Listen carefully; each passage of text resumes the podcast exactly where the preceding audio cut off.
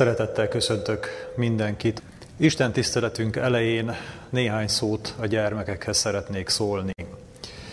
Kedves gyerekek, egy bibliai igét szeretnék nektek felolvasni a 121. Zsoltárból, a 121. Zsoltár 4. és 5. verseit olvasom fel. Íme nem szunnyad és nem alszik az Izraelnek őrizője. Az Úr a te őriződ, az Úr a te árnyékod, a te jobb kezed felől. Amikor gyermek voltam, akkor sokszor gondolkodtam azon, hogy vajon milyen is lehet Isten. Egy ilyen öreg, szakállas bácsinak képzeltem el, aki messziről látja az embereket, és néha segít rajtuk, de néha lehet, hogy megbünteti őket, hogyha rosszat tesznek. Azon is gondolkodtam, hogy vajon hogyan él ő, mikor eszik, mit eszik, vagy mikor alszik, mi az ő napi programja. Úgy, egy, ahogy, ahogy egy gyermek elképzeli a felnőtteket, valahogy én is úgy képzeltem el Istent, aki valahol a távolban ül és néz minket, és néha tesz csodákat, néha cselekszik ezt-azt, de hát nem tudtam elképzelni valójában, hogy milyen is ő. A Biblia valóban nagyon keveset ír Istenről, mert Isten nem ember, és nem is emberként viselkedik. Ezért Isten nem engedte meg a zsidóknak sem, hogy őt bármilyen módon ábrázolják. De néhány dolgot azért tudunk róla. Például, ahogy itt az igében is olvastuk, ő nem alszik soha. Se nem alszik, de még csak el sem szunnyad, el sem fárad, és ami a legkülönösebb az, hogy ott van mindenütt, mindent lát és mindent hall. De van egy különleges ígérete azoknak, akik hisznek benne és akik szeretik őt. Így olvastuk az ötödik versben, az Úr a te őriződ, az Úr a te árnyékod, a te jobb kezed felől. Olyan különleges ez a megfogalmazás, hogy az Úr a te árnyékod. Gondoljatok bele, hogy nyáron, amikor süt a nap, és látjátok az árnyékotokat, akkor mennyire közel van az hozzátok. Sosem lehet tőle elszakadni. Ha megpróbáljátok, hogy elszaladtok az árnyékotok elől, hát ha ott marad, sosem marad ott. De nem is tudjátok őt megelőzni. Ahogy ti mozdultok, úgy jön veletek az árnyékotok is. És a Biblia azt mondja, hogy Isten azokhoz, akik őt szeretik, akik ő benne hisznek, ennyire közel van. A gyermekekhez is, nem csak a felnőttekhez is. És őrzi őket. Állandóan ott van egészen szorosan közel hozzájuk, mintha össze lenne kötve velük. És ez nagyon nagy, nagy dolog, mert nem azt jelenti, hogy egy gyerekkel, akivel a Jóisten ilyen szoros kapcsolatban van, és ilyen közel van, hogy vele ne történhetne baj. Vele is történhet baj, de hogyha az Isten az ő őrizője, aki olyan közel van hozzá, mint ahogy az emberhez az árnyéka, akkor a bajban is vele van, a bajban is vigyáz rá, és a bajból hamar kimenekíti, hamar megszabadítja. Ha megüti magát, akkor, akkor gyorsan enyhíti a fájdalmát, ha elszomorodik, akkor megvigasztalja. És lehet érezni, hogy a jó Isten ott van vele. De sajnos akkor is ott van egy gyerekkel is a jó Isten ilyen közel, hogyha engedetlen vagy rossz. És ilyenkor bizony a jó Isten is elszomorodik. És ő akkor is látja, hogy ha mi rosszak vagyunk, ha éppen a szüleink nem látják. És lehet, hogy a szüleink nem tudják meg, hogy mi valami csíntevést tettünk, de a jó Isten, aki ilyen közel van hozzánk, ő látja, és ő bizony el tud szomorodni. De lehet tőle bocsánatot kérni, lehet vele beszélgetni. Amikor imádkozunk, akkor a jó Istennel beszélgetünk, aki ilyen közel van hozzánk. A gondolatainkat is látja, gondolatainkat is hallja és érti. És szereti, hogyha beszélgetünk vele. Ha rosszat teszünk, akkor örül annak, hogyha bocsánatot kérünk tőle. Ha valami bánatunk van, akkor örül, hogyha megosztjuk vele. És Isten nem csak követni szeretne minket, hanem azt szeretné, hogyha mi is úgy tekintenénk rá, mint aki ennyire közel van hozzánk. Ebből az Biblia igéből ezt lehetett meg, megtanulni, és még egyszer zárásul nektek felolvasom, tehát 121. Zsoltár 4. 5. verse. Íme nem szunnyad és nem alszik az Izraelnek őrizője, az Úr a te őriződ, az Úr a te árnyékod, a te jobb kezed felől. És most a felnőttekhez szólok, Olvassuk el a mai ige hirdetésünk alapigéjét a János evangélium a 8. fejezetéből, a János evangélium a 8. fejezetének a 32. és a 36. versét olvasom. Megismeritek az igazságot, és az igazság szabadokká tesz titeket. Azért, ha a fiú megszabadít titeket, valósággal szabadok lesztek. Mi a szabadság? A Wikipédia azt írja, hogy a szabadság a kívánt tett megvalósíthatóságának lehetősége. Amikor az embernek nincsenek korlátai, amit szeretne megtenni, azt megteheti. Bármerre mehet, bármit tehet, bármit gondolhat, bárhogyan dönthet. Ez a szabadság. A szabadság az egyik legdrágább kincsünk. Ha belegondolunk, hány háborút, forradalmat indítottak emberek a szabadságért világszerte. Ha csak a mi országunkat nézzük, a magyar történelmet, itt is nagyon sok ilyen eseményt tudunk. Ilyen volt például a Rákóczi féle szabadságharc, vagy az 1848-as forradalom, vagy az 56-os forradalom, stb. Rengeteg ilyen esemény van mögöttünk, és emberek ezrei adták életüket a szabadságért. Életünk egyik legfontosabb és legnagyobb értéke a szabadság. A mi személyes életünkben is az embert semmi nem nyomorítja meg úgy, mint a szabadság elveszítése. Akár fizikai, akár lelki rabságról van szó, az ember mindenét odaadná, hogy visszaszerezze a szabadságát. Másfelől viszont Amennyire az ember mindent odaad a szabadságért, ha az nincs, olyan könnyen el is tudja dobni azt, ha az megvan. Akár országokra, akár emberekre is igaz, hogy a kisebbek mindig keresik a nagyobbaknak a támogatását, segítségét, szövetségét, és akár azon az áron is, hogy a szabadságukkal fizetnek ezért. Aztán később, amikor már újra sínylődnek a rabságban, akkor újra bármit megtennének, hogy a szabadságukat visszakapják. Magyarország is nem egyszer esett ilyen csapdába, kereste a nagyhatalmak barátságát, szövetségét, aztán utána szenvedett az elnyomásuktól, aztán megszabadult tőle, visszakapta esetleg a szabadságát egy rövid időre, és minden kezdődött előről, újra és újra. És ez a veszély a mai napig fennáll.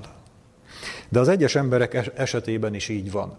Amikor valaki például adós egy banknak, és alig várja, hogy a részleteket visszafizesse, nyomasztja őt a, az adóssága, az elköteleződése, és elhatározza, hogy ha majd ezt egyszer visszafizetem, akkor többé soha nem veszek fel senkitől kölcsönt, aztán a Jóisten kegyelméből, ha sikerül neki visszafizetni, és eltelik valamennyi idő, és újra jön egy olyan élethelyzet, hogy neki pénzre van szüksége, akkor újra belemegy sokszor az ember a hitelezésbe, és nem tud belőle szabadulni.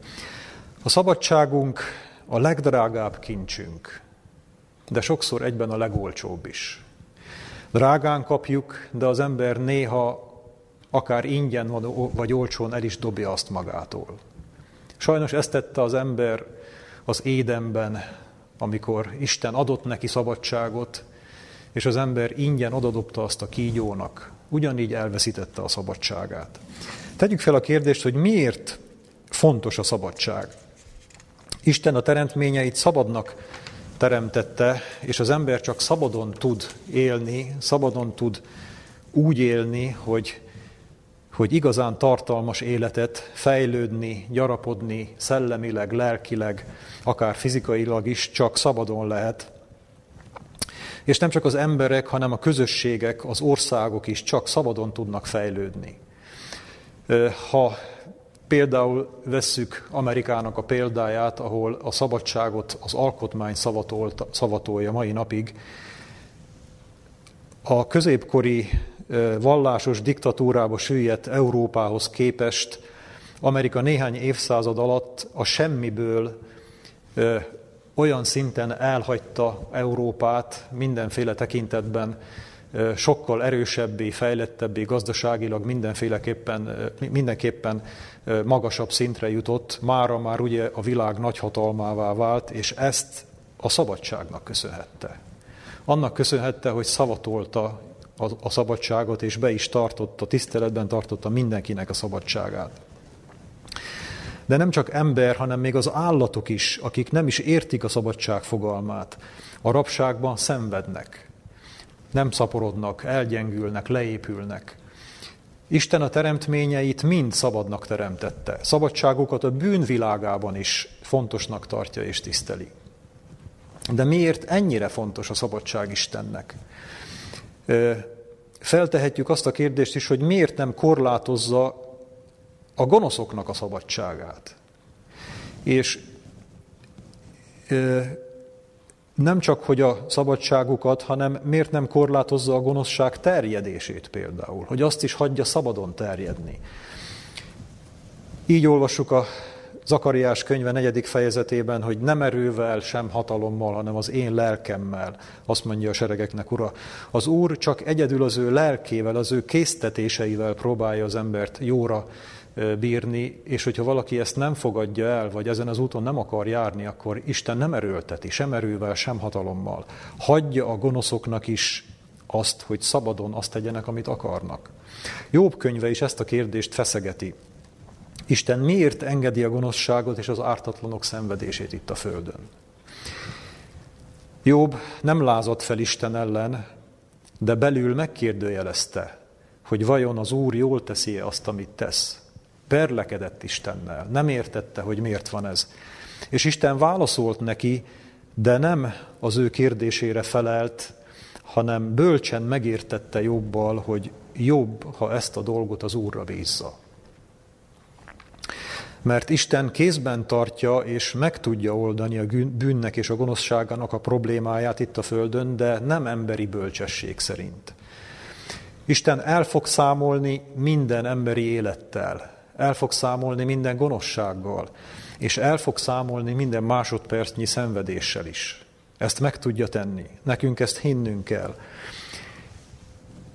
Az ő bölcsessége tökéletes megoldást hoz a bűn problémájára úgy, hogy közben mindvégig megőrzi az ember szabadságát. És talán Jobb is végül megértette ezt. De ha nem is értette, elfogadta Istentől, hogy ő kézben tartja a dolgokat. De tegyük fel a kérdést, hogy vajon mi, akik már közel három ezer évvel később élünk, mint Jobb, értjük-e azt, hogy Isten miért tiszteli mindenkinek, a gonoszoknak is a szabadságát? Két oka is van ennek. Az egyik oka az, hogy a gonosz csak akkor leplezi le a valódi arcát, ha teljességre jut. Isten ezért nem elfolytani akarta soha ne, sohasem a gonoszt, hanem leleplezni szerette volna mindenki előtt, az ő teremtményei előtt. Mert csak így tudja a terem, tudják a teremtmények meggyűlölni a bűnt, és csak így válik az egész teremtett világ immunissé a bűnnel szemben, hogyha a bűn lelepleződik, hogyha megismerjük annak a szörnyű voltát, ha annak megismerjük az igazi arcát, ha Isten elfolytaná a csírájában a bűnt bárhol, ahol megjelenik, akkor az újra és újra szárba szökkenne. Újra és újra megjelenne. Isten bölcsessége ezért másképp áll ehhez a dologhoz. Ő megvárja, hogy kibontakozzon, megmutassa, hogy milyen is ő. És magát fogja a bűn tulajdonképpen kárhoztatni és elpusztítani végül. De van egy másik oka is annak, hogy Isten mindenkinek tiszteli a szabadságát, és ehhez két igét hívunk segítségül. A János első levele, negyedik fejezet, nyolcadik versében úgy olvassuk, hogy az Isten szeretet. A 2 Korintus 3.17-ben pedig ezt olvassuk, az Úr pedig a lélek, és ahol az Úrnak lelke, ott a szabadság. Isten országának a nyelve, a törvénye, az összetartó ereje a szeretet. Isten maga a szeretet, ezt mondja az ige. Ott más nyelvet nem ismernek, csak az önzetlen szeretet nyelvét. Amikor Jézus azt mondta, hogy az Isten országa ti bennetek van, akkor erre célzott. Megtanultok szeretni úgy, ahogyan Isten szeret, ahogyan az Atya és ahogyan a Fiú is szeret. Ez jelenti, hogy az Isten országa ti bennetek van. A szeretet maga az élet, és minden, ami nem szereteten alapul, az végső soron gonoszság, és végül halálhoz vezet. Isten azért hagyja az embernek a szabadságát, azért hagyja, hogy az ember szabadon döntsön, mert szeretni csak szabadon lehet. Ahol nincs szabadság, ott nincs szeretet sem. Az ember csak akkor tudja eldönteni, hogy ő szeret, ha ő ezt szabadon döntheti el. Így tudjuk meghallani a Szentlélek hangját, így tudjuk őt befogadni, így tudunk valódi életet élni. Kényszerből nem lehet szeretni. Lehet, hogy valaki szeretné valaki mástól a szeretetet kicsikarni kényszerből, nem fog menni. Abból csak szomorúság lesz, csak feszültség lesz. Szeretni csak szabadon lehet. Csak szabadon. Ha Isten a mi szabadságunkat bármilyen szinten korlátozná, akkor mi soha nem találnák meg az Isten országát. Mi soha nem tanulnánk meg, hogy hogyan kell önzetlenül szeretni. Akkor is a döntési szabadság az egyetlen megoldás, ha pont ez a szabadság vezet sokak gonoszságához és az ártatlanok szenvedéséhez. A szabadság bármilyen korlátozása el fogja zárni Istent az embertől. Még akkor is, ha ideig, óráig visszatartja a gonoszt. Ezért Isten tiszteletben tartja mindenkinek a szabadságát. Ez az egyedüli esélyünk, hogy őt megtaláljuk. És hogyha ez ennyire fontos, tegyük fel a kérdést, hogy szabad az ember. Szabadok vagyunk, szabad a hívő ember. Mi, én szabad vagyok. Mert ez szükséges ahhoz, hogy Istent megtaláljam. Világi értelemben soha nem vagyunk teljesen szabadok. Rengeteg dolog korlátoz minket, ebben a világban. Ha csak erre a járványra gondolunk, ami most van, be vagyunk zárva négy fal közé, most már lassan egy éve, csak korlátozva tudunk kilépni, szenvedünk tőle. De sok más dolog is az embert fogva tartja ezen a világon. Sok korlátunk van, sok kerítés vesz minket körül. De a Biblia valódi szabadságnak nem ezt nevezi. A Biblia valódi szabadságnak azt nevezi, amikor a gondolkodásunk, a döntésünk és a lelkiismeretünk szabad. És ebben az értelemben szabadok vagyunk-e? Annyira szabadok vagyunk-e, hogy tudunk önzetlenül szeretni minden körülmények között? De másképp is kérdezhetjük, tudunk-e élni szabadon a szeretett törvény szerint a bűnvilágában, ahol mások nem így élnek? És sajnos azt kell mondanunk, hogy nem egészen. És miért nem? Nem azért, mert Isten ne biztosítana ezt, hanem azért, mert mi választjuk sokszor magunknak a rabságot. János 8.34-ben azt olvassuk, hogy bizony mondom néktek, mondta ezt Jézus, hogy mindaz, aki a bűn cselekszi, helyes fordítás szerint rabszolgája a bűnnek. A bűnös ember nem szabad. A bűnös ember szolga, de inkább rabszolga. Minden bűn, a legkisebb bűn is az életünket rabságba kergeti, elzár minket Istentől, fogva tart. És az előbbiek alapján, amikor valaki nem szabad, akkor nem tud szeretni sem. Miért nem tud a bűnös ember szeretni? Mert a bűn nem csak cselekedett, hanem törvény is. Római levél 7. fejezete fejti ezt ki, az önzés az önszeretet törvénye. Aki az énnyét szolgálja, az magát szereti. Aki mást szolgál, az mást szeret. Azt szeretjük, akit szolgálunk, akire figyelünk. Aki az énnyét, két úrnak viszont nem szolgálhatunk. Lukács 16-13-ban olvassuk ezt az igét, hogy két urat nem tudunk szolgálni, az énünket is és mást is. Viszont ha két urat nem tudunk szolgálni, akkor két urat nem tudunk szeretni sem.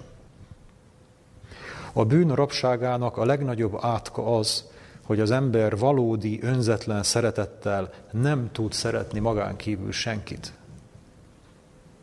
És nem tud bízni sem abban, hogy mások, esetleg Isten őt szereti. A bűn legnagyobb átka nem a büntetés, hanem a rabszolgaság, a fogság, a szabadságnak és a szeretetnek az elveszítése. Na de mi van abban az esetben, ha egy hívő ember elrendezi a bűneit Istennel, és meg, megtér, szembefordul a korábbi életével, bűneivel, megkeresztelkedik, Isten lemossa a bűneit, ígéretünk van erre, ugye a Szentírásból, akkor szabad lesz? Szabaddá válik? Valóságosan? Tulajdonképpen lehetne szabad. De a gyakorlat azt mutatja, hogy az embernek maradnak még további megkötözöttségei. Nem is kevés. Zsidókhoz írt levél második fejezete 15. versében azt olvassuk, hogy megszabadítsa Krisztus azokat, akik a haláltól való félelem miatt teljes életükben rabok voltak. Vagyis azt látjuk, hogy nem csak a bűn veheti el a szabadságunkat, hanem a haláltól való félelem is. Aki fél, nem lett teljessé a szeretetben, olvassuk az 1 János 4.18-ban. Miért nem lett teljessé a szeretetben, aki fél? Mert nem szabad. Mert a félelem fogva tartja, és aki nem szabad, nem tud teljessé lenni a szeretetben. A félelem megkötöz. És vajon csak a haláltól félünk? Nem csak a haláltól félünk. Mitől félünk még? Hát inkább úgy kellene feltenni a kérdés, hogy mitől nem félünk. Az ember mindentől fél. Betegségtől, kiszolgáltatottságtól, konfliktusoktól, magánytól, szegénységtől. Ugyanaz az elv, aki fél, az nem szabad. Aki nem szabad, nem tud szeretni, nem tud bízni Isten szeretetében. És vajon van-e más megkötözöttségünk is a félelmeken kívül? Sajnos van. Az embernek nagyon sok megkötözöttsége van, a függőségeink például. Rengeteg dologtól függünk. Nem csak káros szenvedélyek rabságában tud az ember függővé válni, hanem a körülményektől is függünk. Minden olyan dolog, ami a lelki egyensúlyunkból ki tud billenteni, és aminek a hatását nem tudjuk uralni, az tulajdonképpen egy függést jelent. Például, amikor nem tudunk feldolgozni egy veszteséget. Az, ember, az embert nap, napi szinten érik veszteségek, akár anyagi, akár lelki veszteség, akár elveszítjük az egészségünket, vagy elveszítünk egy embert, egy szerettünket, akár úgy, hogy, hogy meghal, vagy eltávolodik tőlünk, bármilyen értelemben, ha nem tudjuk ezeket feldolgozni, nem tudjunk ezek, ezek fölött megnyugodni, akkor akkor függünk ettől. Függésben vagyunk. Vagy például nem tudunk elengedni egy sérelmet, egy bántást. Képtelenek vagyunk sokszor a megbocsátásra. Belül ott lázad, lázad a mi lelkünk, nem tudunk megnyugodni egy-egy, egy-egy sérelem fölött. De nagyon függünk emberek, emberektől olyan értelemben, hogy a véleményüktől, vagy, vagy szavaiktól, akár sokszor még a tekintetüktől is. Az ember fél attól, hogy most mit szólnak, mit tesznek, mit gondolnak maguktól. Az emberek másságától. Sok ember úgy van, hogy, hogy nem tud szeretni egyes embereket, nem tud elviselni. Annyira ellenszenves neki, hogy, hogy befolyásolja a lelki állapotát. Sokszor még nem is tudunk róla, sokszor még lelkiismert furdalásunk sincs, csak azt érezzük, hogy, hogy nem akarok vele egy légtérben lenni. Emberektől tudunk függeni, rossz értelemben, de akár jó értelemben is. Függünk a kívánságainktól, a vágyainktól. Az embernek vannak titkos céljai, hogy, hogy hát még ezt szeretném valahogy megkapni az életben, és, és ezekről nagyon nehezen, vagy nem tudunk egyáltalán lemondani. Ezek minket mind rabságban tartanak. Néha nem is tudatosan. Nem tudom, ismerjük-e azt az érzést, hogy nyughatatlan a lelkem. A Biblia beszél erről, a lélek nyughatatlanságáról. Amikor az embernek nincs békessége, talán nem is tudja megfogalmazni, hogy miért. Sok dolog összejött, nincs belül harmónia, nem látjuk a kiutat, és egyszerűen csak azt érezzük, hogy nincs jó időszakom, nem vagyok boldog. A lélek nyughatatlansága is rabság. Nincs békességem. Valójában nem vagyok szabad. Valami engem megkötöz, megfog, lehúz, és nem tudok belőle szabadulni. A szabad ember először is le tud mondani a bűneiről. Az igazi szabadság le tud mondani a bűnökről. A szabad ember nem függ semmi rossz körülménytől, a legrosszabbtól sem. Attól sem, ha a körülmények, a munkahelye, a járvány, a kapcsolatai, bármi rabságba kényszerítik. Külsőleg lehet, hogy rabságban leszünk, de belül lehetünk szabadok. A szabad ember a halálos ágyán fekve is tudja vigasztalni az őt meglátogatókat. Van ilyen. Szabad ember az, aki mások gonoszsága láttán tud reménykedni, hogy meg fognak változni. És tud, tud hinni a visszaeső bűnösnek, aki már 70-szer vagy már 7-szer, 70-szer elkövette ugyanazt a bűnt és hibát.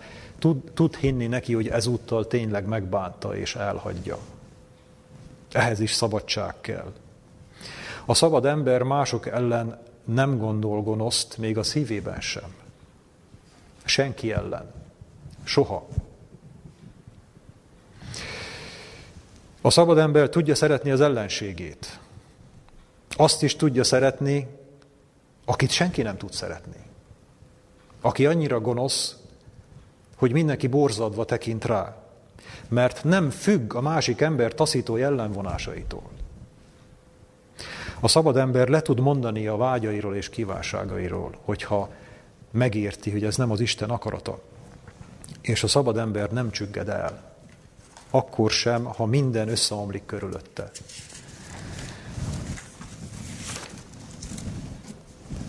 De a szabad ember tud nemet mondani a rosszra, ha kell. Akkor is, ha az életébe kerül, mert nem függ az életétől. A szabad ember is szenved, de nem a körülményektől, hanem a bűntől, a bűn látványától. A szabad embernek is fáj sok minden, de a lelke nem nyughatatlan. A lelke békességben van. És tudja, hogy a fájdalomban valaki vele van, és valaki őt segíti. A szabad, szabad emberen látszik, hogy szabad. És amikor valaki látszik, hogy szabad, akkor az vonzó. Más emberekben is vágyat ébreszt arra, hogy szabadok legyenek, más ember is vágyni fog a szabadságra. Mi a valódi oka a rabságunknak? 43. Zsoltárban így olvassuk, a 43. Zsoltár 5. versében, miért csüggetsz el lelkem, miért nyughatatlankodol bennem? Bízzál Istenben, mert még hálát adok én néki az én szabadítómnak és Istenemnek. Milyen különös, a Zsoltáros is érzi a lélek nyughatatlanságát. Mindannyian érezzük. Ez, ez, egy, ez egy az emberrel együtt élő dolog, jelenség, hogy nyughatatlankodik sokszor a lelkünk.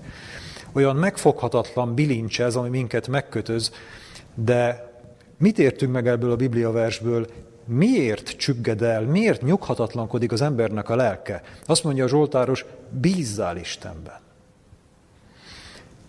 A valódi ok az Istennel szembeni bizalmatlanság.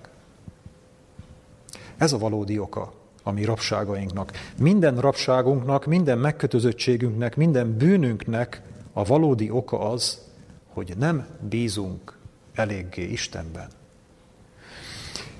Ez akkor kezdődött, amikor Éva elhitte a kígyónak, hogy Isten hazudott nekik. Mert hogy visszatartotta őket valami ö, szent tudástól, és Éva ezt elhitte.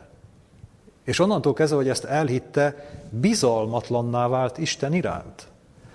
aki eddig neki mindent megadott, és eddig soha nem csalódott benne, de most megtört benne a bizalom. És ez a megtört bizalom, ez benne van az emberben azóta is, mai napig. Bennünk is ott van.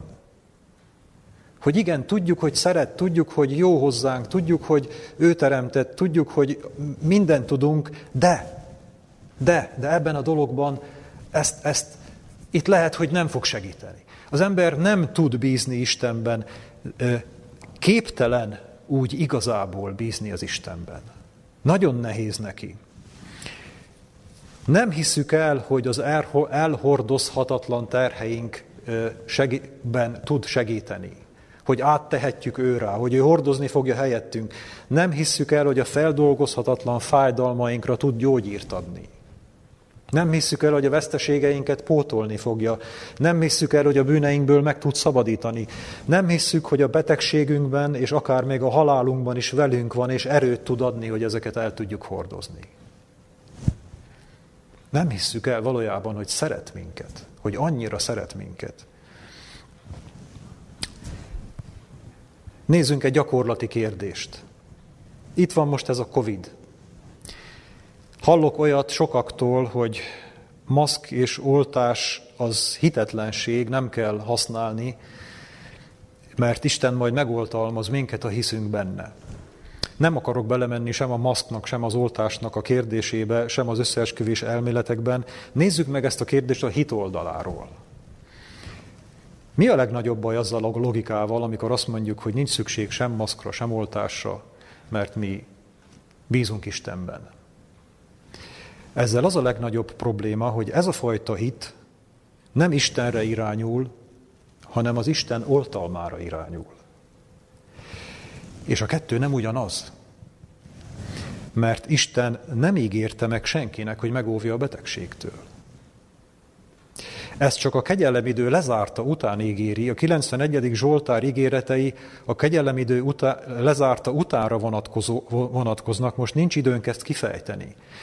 De a kegyelemidő lezárta előtt mindenkit ugyanúgy érhetnek bajok, akár hisz Istenben, akár nem. Elizeus az egyik legnagyobb próféta volt. Illés lelkének kétszeres mértékét kapta meg, mégis betegségben halt meg. Keresztelő János a proféták közül volt a legnagyobb. Mégis börtönben, sötétségben, reménytelenségben halt meg, külső szemmel nézve. De nem biztos, hogy ők ezt így élték meg. Sok igaz hívő ember hal meg Covid-ban, halt meg, és meg is fog halni. Mi nem abban hiszünk, hogy Isten megoltalmaz minket a betegségtől, hanem abban bízunk, hogy ő szeret, és velünk van, és velünk lesz akkor is, ha megbetegszünk, velünk lesz akkor is, ha beadatjuk az oltást, és akkor is, ha nem adatjuk be az oltást. Ha valaki úgy gondolja, hogy nem adatja be, ha erről van meggyőződve szabadon, akkor még attól még vele lesz Isten. És velünk lesz Isten akkor is, amikor haláltusánk lesz, és akkor is, amikor a szemeinket behunjuk, akkor is velünk lesz. Mi ebben bízunk, és ebben hiszünk. Ez az igazi hit. És ezért nem félünk, mert tudjuk, hogy szeret, és velünk van. És nem tesz semmit elviselhetetlenné. Nem hagyja, hogy elviselhetetlen terheket hordozzunk. Az oltalomban bízók csalódni fognak, akik csak Isten oltalmában bíznak. Isten nem vesz ki minket a világból, ha megoltalmaz, mert sokszor megoltalmaz. Az az ő különleges kegyelme, amiért hálásak lehetünk. De nem ebben van a bizakodásunk, hanem abban, hogy szeret minket, és velünk lesz. Ha mi el nem szakítjuk magunkat tőle. A szabadságunk kulcsa tehát az Istenben vetett bizalom. El kell hinnünk, hogy szeret minket. Azt gondoljuk, hogy mi ezt hisszük. Hisszük? Ha nem vagyunk valósággal szabadok, akkor ez nem igaz, vagy csak részben igaz. Hiába beszélünk róla, hiába van tele a világ azzal, hogy Jézus szeret téged, transzparenseken is hirdetik, a mi boldogtalan és nyughatatlan lelkünk tanúskodik arról, hogy valójában nem hisszük, hogy szeret minket. hogyan hihetjük el? Honnan lesz nekünk bizalmunk Istenben? Azt mondja az alapigénk, megismeritek az igazságot, és az igazság szabadokká tesz titeket. Mit jelent, hogy az igazság tesz szabaddá? Ez több mindent foglal magában. Először is fel kell ismernem, hogy nem vagyok szabad. Nagyon nehéz beismerni, hogy nem vagyok szabad. Nagyon nehéz beismerni, hogy nem a körülmények börtönében vagyok, hanem a saját börtönömben élek. Az ember azonnal okot talál a szabadsága elvesztésére, azonnal okot talál a lelke nyughatatlanság. Azért nyughatatlan a lelke, mert ez történt, mert az történt, mert az történt nem a körülmények miatt vagyok nyughatatlan, hanem a saját börtönömben vergődök, azért vagyok nyughatatlan. Fel kell ismernem, hogy velem van a baj. Fel kell ismernem, hogy nem csak ott élek, de én magam építettem ezt a börtönt magamnak, és ami még rosszabb, nem tudok és nem is akarok belőle szabadulni. Ha megismerem az igazságot, akkor előbb meg kell értenem, hogy nem az a szabadság, hogy azt csinálok, amit akarok, ez pontosan a rabságom, mert azt akarom csinálni, amerre a bilincseim rángatnak. Ez a rabság. Nem ez a szabadság.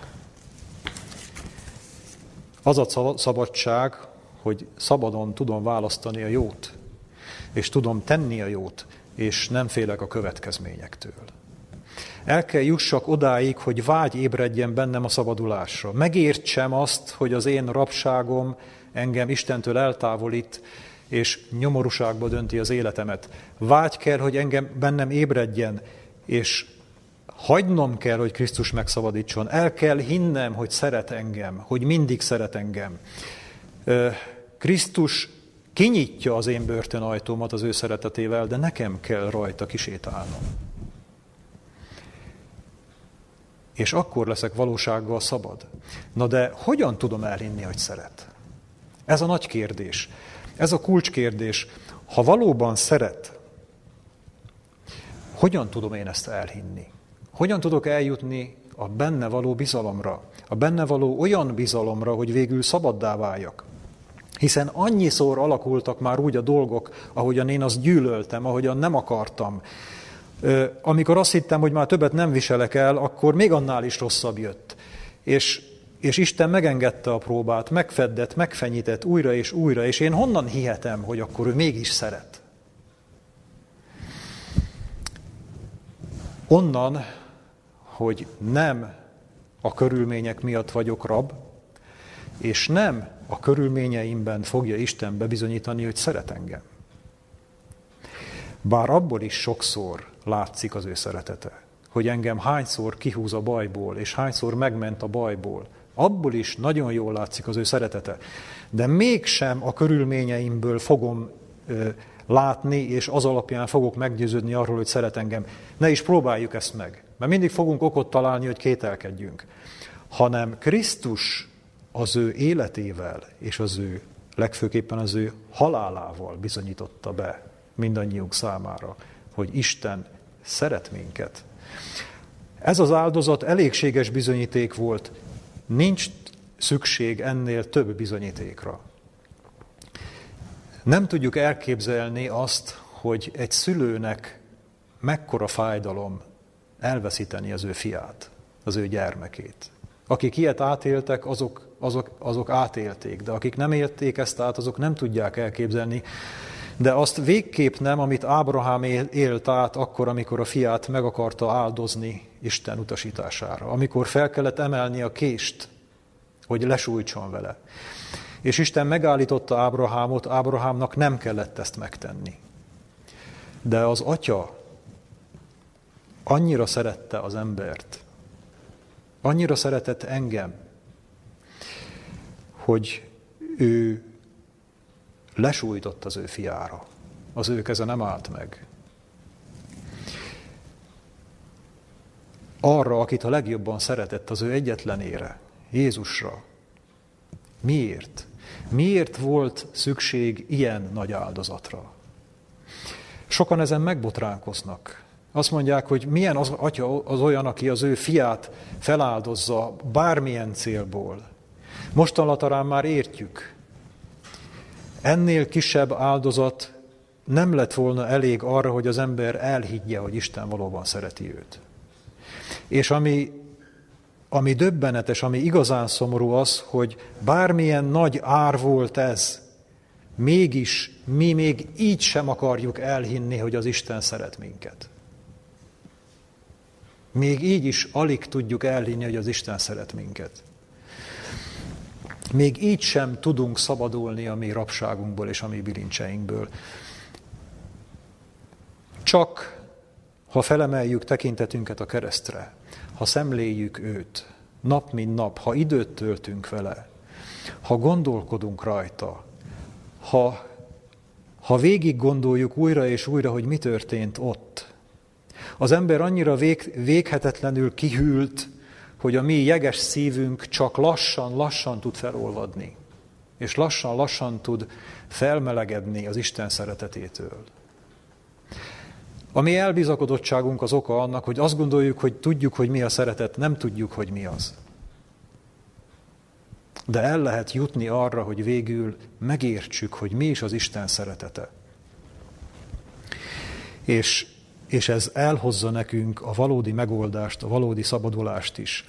Ha valaki nem jut el oda, hogy teljes súlyával megértse Krisztus áldozatát, és az abban rejlő szeretetet, és azt el is higgye, annak végül nem fog használni. Számára nem történik meg. Számára nem történt meg. Hiába valóvá tudjuk tenni az ő áldozatát. Lehet, hogy tudunk róla, lehet, hogy még tanítjuk is. De hogyha nem hiszem el, hogy ő tényleg ennyire szeret, hogy én mindenemet rábízhatom, kivétel nélkül minden félelmemet, minden függésemet, minden bűnömet, minden kívánságomat, és szabaddá válhatok, akkor végül számomra Krisztus áldozata hiába valóvá válik. Ezt sukta sátán az ő fülébe, az ő kecsemánékerti küzdelmében, hogy hiába való, amit teszel, senki nincs körülötted, senkit nem fog ez megváltoztatni. Az ember olyan végletesen gonosz, hogy ennek nincs értelme. De Krisztus hitt, hitt és lelke szenvedése árán látott. Látta, hogy végül lesznek, akik megszabadulnak, akik kijönnek a börtönből. Nem elég tehát ezt félig megérteni. Az embert meg kell rázza, az életének az alapjait kell megrázza, hogy végül elhiggye, hogy Isten szeret. Az igazság tesz minket szabadokká. A fiú szabadít meg, hogy valósággal szabadok legyünk. Így szabadít meg minket, de a hitért, hogy elhiggyük, hogy Isten valóban szeret minket, ezért nekünk, nekem és neked kell tusakodnunk és küzdenünk. A börtönből nekem és neked kell kijönnünk. Felállni, elindulni, nehéz döntés. Nehéz meghozni azt a döntést, hogy a bilincseinket ledobáljuk. De nekünk kell ezt meghozni. És megvan hozzá minden eszközünk. Szeretni tehát akkor tudunk, ha szabadok vagyunk. De szabadok akkor leszünk, ha elhisszük, hogy Isten szeret minket, és itt a kör összeér. És azt kívánom mindannyiunknak, hogy elnyerjük ezt a hitet, váljunk valóságosan szabadokká. Istennek a szeretett és szerető gyermekeivé minnyájan. Amen. Imádkozzunk. Szerető atyánk, hálás a mi szívünk, hogy nyitogatod a mi elménket, a mi gondolatainkat, és próbálod ráirányítani a figyelmünket a valódi problémákra. Próbálod felemelni a mi tekintetünket a mennyre, az Isten országára, hogy megértsük, hogy milyen is az valójában. Milyen az, amikor az ember szeretni tud? Milyen az, amikor az életet megédesíti az Isten és az emberek iránti szeretet? amikor az életünk értelmet kap. Milyen az, amikor nem nyughatatlankodik a lelkünk, hanem békességünk van. És milyen jó hír az, hogy ezt már itt, ezen a földön, ebben a romlandó, hitvány és nyomorúságos testben is át tudjuk élni. Meg tudunk szabadulni ennek a bilincseitől. Tudunk békés, teljes és boldog, szabad életet élni, már itt a Földön. Urunk, vágyunk erre, kérjük segíts a mi hitetlenségünkben, segíts nekünk, hogy tudjunk belekapaszkodni a Te szeretetedbe, tudjunk belekapaszkodni a Te hatalmadba, bölcsességedbe és végtelen jóságodba, hogy merjük ezeket a bilincseket ledobni magunkról. Hiszen mindent megadtál, mindent bebizonyítottál, sok, sokszorra, sokat szorra is, de legfőképpen a Te áldozatodban, hogy mennyire szeretted, és mennyire szereted az embert, mennyire szeretsz engem is. Urunk, segíts, hogy a mi kőszívünk elkezdjen puhulni, elkezdjen felolda, felolvadni, hogy végül elhiggyük mindezt, és felmelegedjen a mi szívünk. Tanuljunk meg szeretni, tanuljunk meg szabadokká válni. Hálásan köszönjük, hogy segíthetünk, hogy segítesz nekünk, és számíthatunk a Te segítségedre. Jézusunk nevében. Amen. God.